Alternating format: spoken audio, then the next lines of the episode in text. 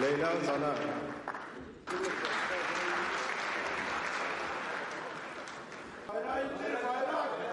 devletin varlığı ve bağımsızlığını, vatanın ve milletin bölünmez Kürt siyasi hareketi bugüne dek 8 parti kurdu. 1990'da HEP'le başlayan siyasi mücadele bugün HDP ile yoluna devam ediyor. HDP kendini yalnızca Kürtlerin değil, Türkiye'deki tüm halkların partisi olarak konumlandırıyor. Siyasete başladıkları ilk günden bu yana baskı, tutuklama, faili meçhul cinayetler ve kapatılma davalarına maruz kalan hareket bugün yine HDP'nin kapatılma tehdidiyle karşı karşıya. HDP'nin kapatılması şarttır, hukukun gereğidir. Kandil'i de başınıza yakarız. Burada o teröristleri de aynı şekilde başınıza yakarız. HDP eşittir PKK. Çünkü HDP güçleniyor. HDP büyüyor. HDP'ye yönelik saldırılar e, iktidar bloğunu güçlendirmiyor. Tam tersine zayıflatıyor. Bugünkü HDP'nin temelleri 1990'da Halkın Emek Partisi yani HEP'in kurulmasıyla atıldı. HEP, Erdal İnönü'nün kurucusu olduğu merkez soldaki SHP ile ittifak yaparak 18 milletvekilini meclise soktu. Bu vekiller arasında Leyla Zana, Sırrı Sakık, Hatip Dicle ve Ahmet Türk gibi isimler vardı. Kürt siyasetçilerinin siyasi yolculuklarındaki ilk kriz de böylece başlamış oldu. Zira Türkiye Büyük Millet Meclisi tarihinde ilk kez kürsüde Kürtçe konuşan vekillere tanıklık ediyordu.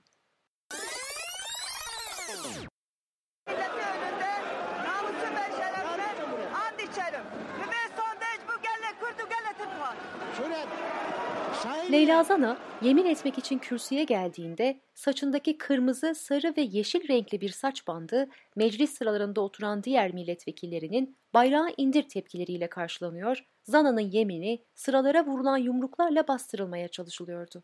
Bu krize Zana'nın Türkçe meclis yeminini Kürtçe bir cümleyle tamamlaması ise çok kısa bir süre içinde kopacak kıyametin ilk alameti olacaktı.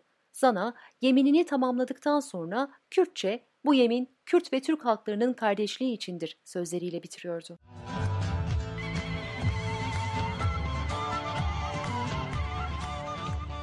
...1991 ve 1992'deki Nevruz bayramlarında çıkan olaylar ve ölümlerle devam eden süreç sonunda HEP'e kapatma davası açıldı ve kapatıldı. HEP'in ardından kurulan DEP, ÖZDEP, HADEP ve DTP de aynı kaderi paylaştı. 90'lı yılları ve o günlerde yaşananları dönemin DEP milletvekili, deneyimli siyasetçi Sırrı Sakık'tan dinliyoruz.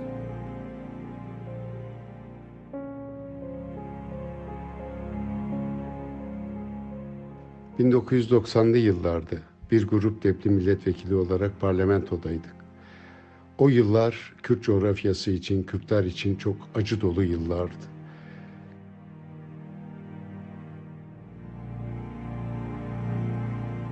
Kürt coğrafyasında acımasız bir politika uygulanıyordu. 3500 köy yakılmıştı. 20 bine yakın faili meçhul cinayet vardı. Ve bu faili meçhul cinayetlerin büyük bir çoğunluğu bizim partili arkadaşlarımızdı, il başkanlarımızdı, ilçe başkanlarımızdı, partili üyelerimizdi. Bunlardan biri Antep İl Başkanı Abdüsame Sakık abimdi. Diyarbakır İl Başkanımız Vedat Aydın, Urfa İl Başkanımız Muhsin Melik, Mardin Milletvekilimiz Mehmet Sincar'dı. Şimdi bu hukuksuzluklar, bu köy yakmalar, bu faili meçhul cinayetleri biz hem uluslararası aranada hem Türkiye kamuoyunda hem parlamentoda her gün gündeme getiriyorduk. Bu politikayı uygulayanlar bundan çok büyük rahatsızlık duyuyorlardı. Başta Genelkurmay Başkanı Doğan Güreş çok açık ve net olarak kamuoyuyla da paylaşarak ben Başbakanla görüştüm. Depli milletvekillerinin dokunmazlıklarını kaldırın ve tutuklayın.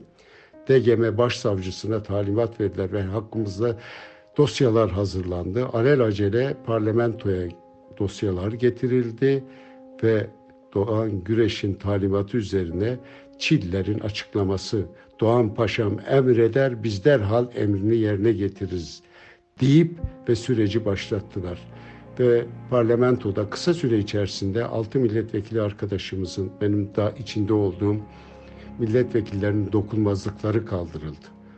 Biz parlamentoda bu yolun doğru olmadığını, Kürt sorunun bu şekilde çözülemeyeceğini, Kürt sorunun çözümü için demokrasi ve hukuku işletmemiz gerektiğini söylerken DYP adına kürsüye çıkan Coşkun Kırca bu topraklarda Türklerden başka bir halk yoktur. Eğer kendilerini Türk hissetmiyorlarsa kölelik yapabilirler Türk halkına dedi. Ben de cevaben çıkıp kendisine şunu söyledim.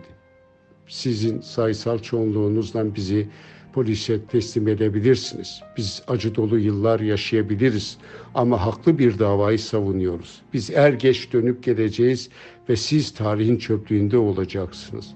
2007 yılında biz çıkıp parlamentoya geldiğimizde Coşkun Kırca ve o dönem ellerini kaldıranların hiçbiri yoktu ama biz parlamentoda vardık.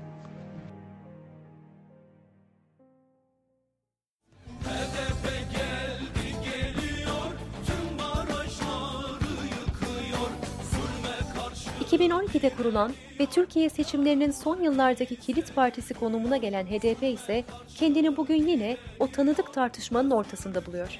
%90'ı aşkın iktidara yakın televizyonların KJ'lerini HDP kapatılacak mı ve HDP nereye yürüyor cümleleri süslüyor. Peki ne oldu da HDP birdenbire görsel ve basılı medyada yoğun bir şekilde konuşulmaya başladı? HDP Grup Başkan Vekili Meral Danış Beştaş yanıtlıyor. Çünkü HDP güçleniyor. HDP büyüyor. HDP'ye yönelik saldırılar e, iktidar bloğunu güçlendirmiyor. Tam tersine zayıflatıyor. Çünkü halk artık gerçekleri daha net görebiliyor.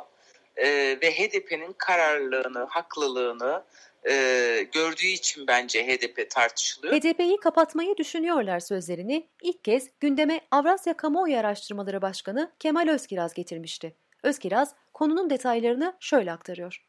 HDP'nin kapatılacağına dair bir e, kaç kulis bilgisi vardı. Ondan öncesinde HDP ve İyi Parti'yi ayrıştırmak için bir takım çabalara da şahit olduk.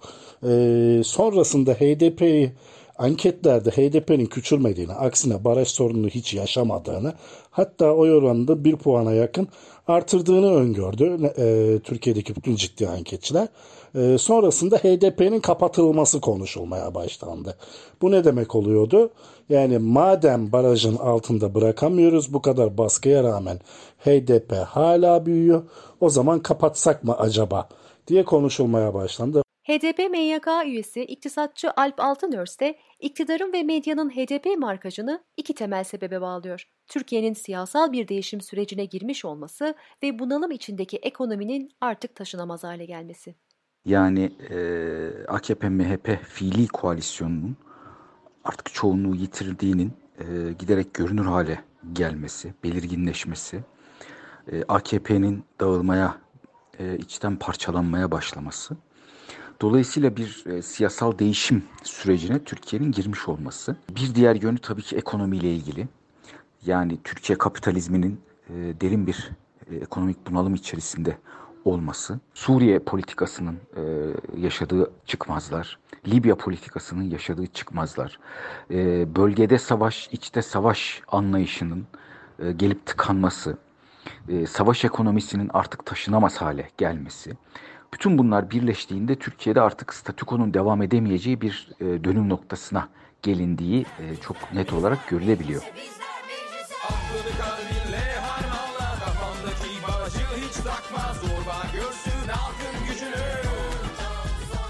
Gazeteci yazar Ayşe Yıldırım, HDP'nin bu kadar tartışılıyor oluşunun nedenini 7 Haziran 2015'te aranması gerektiğine vurgu yapıyor.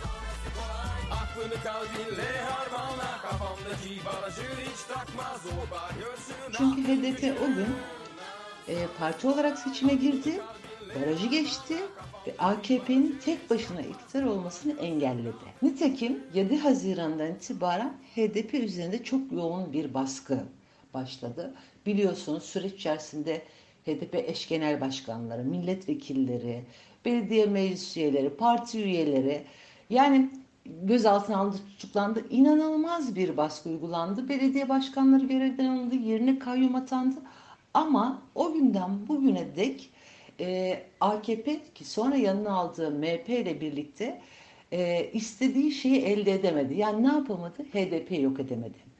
Dolayısıyla ki bugün de geldiğimiz noktada e, anketler gösteriyor ki AKP yine tek başına iktidar gücünü elde edemiyor. Üstelik MHP ile birlikte oyları %42'lerde kalıyor. Yani %50 artı bir bir türlü yakalayamıyor. Bunun önündeki en büyük engel de e, iktidar açısından baktığımızda HDP'dir.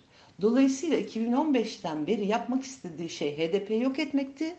Bir türlü yok edemedi. Geldiğimiz noktada yok edemediği gibi HDP'nin büyümesini de engelleyemedi. Bugün siyaset ve medya HDP kapatılsın konusuna odaklanmış durumda. Peki gerçekten HDP kapatılabilir mi? Meral Danış Beştaş, HDP'nin kapatılmasına hiç ihtimal vermediğini şu sözlerle anlatıyor. Yani HDP e, bir vekil arkadaşımızın deyimiyle bir, bir, bir market değil, bir mağaza değil. Böyle HDP bu şekilde kesinlikle kapatılamaz. HDP'nin kapatılmasının hiçbir yasal, siyasi, etik hiçbir boyutu söz konusu değil tabii ki. Bu sadece bir e, algı oluşturma. Yine saldırıların bir parçası olarak görüyoruz.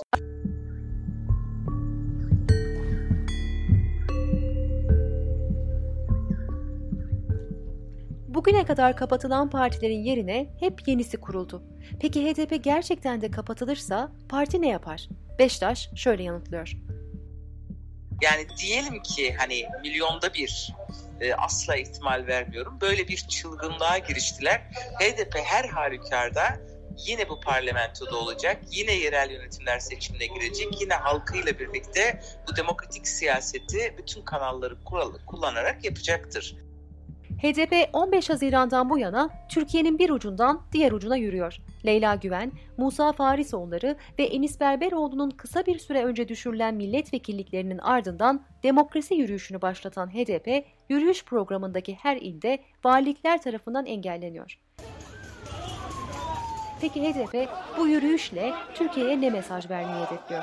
HDP Grup Başkan Vekili Beştaş, yürüyüşün sadece HDP'lilerin sorunları için yapılmadığını anlatıyor.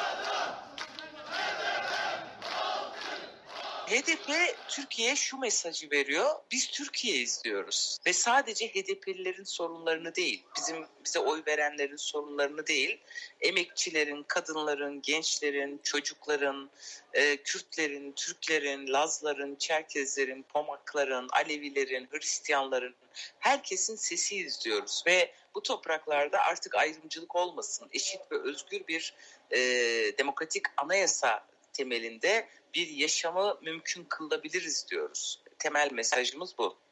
Alp Altınörs de Beştaş'ın sözlerini şöyle destekliyor. Toplumun artık bu sessizlik e, dalgasını kırması ve e, itirazlarını yükseltmesi gerekiyor. Eğer bu gerçekleşirse biz inanıyoruz ki Türkiye'de bu karanlık tünelden çıkış mümkündür ve bu yürüyüş sadece HDP'yi savunma yürüyüşü değildir. E, bu yürüyüş halkı savunma, demokrasiyi, sosyal hakları, e, savunma, çalışma hakkını savunma e, yürüyüşüdür e, ve bütün ezilenlerin taleplerini dile getirme yürüyüşüdür. Deneyimli siyasetçi Sırrı Sakık, tarihin tekerrür ettiğine dikkati çekiyor ve yine başaracaklarını söylüyor. Geçmişten bugüne kadar birçok parti bu topraklarda iktidar oldu. Bu partinin genel başkanları, başbakan oldular.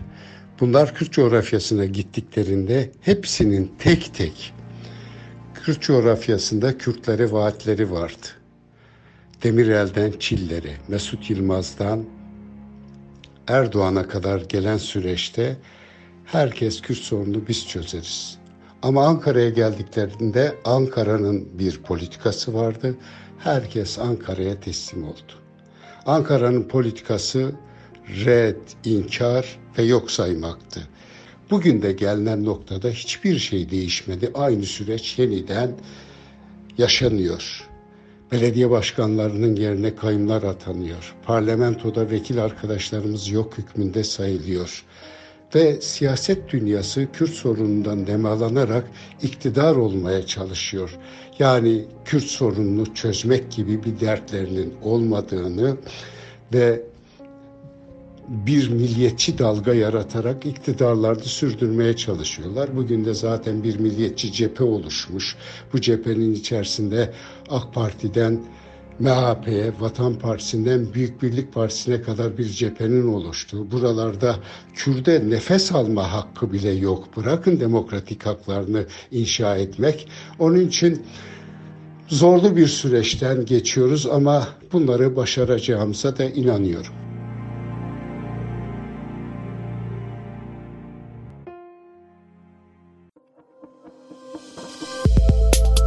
Bizi Kısa Dalga ve podcast platformlarından dinleyebilirsiniz.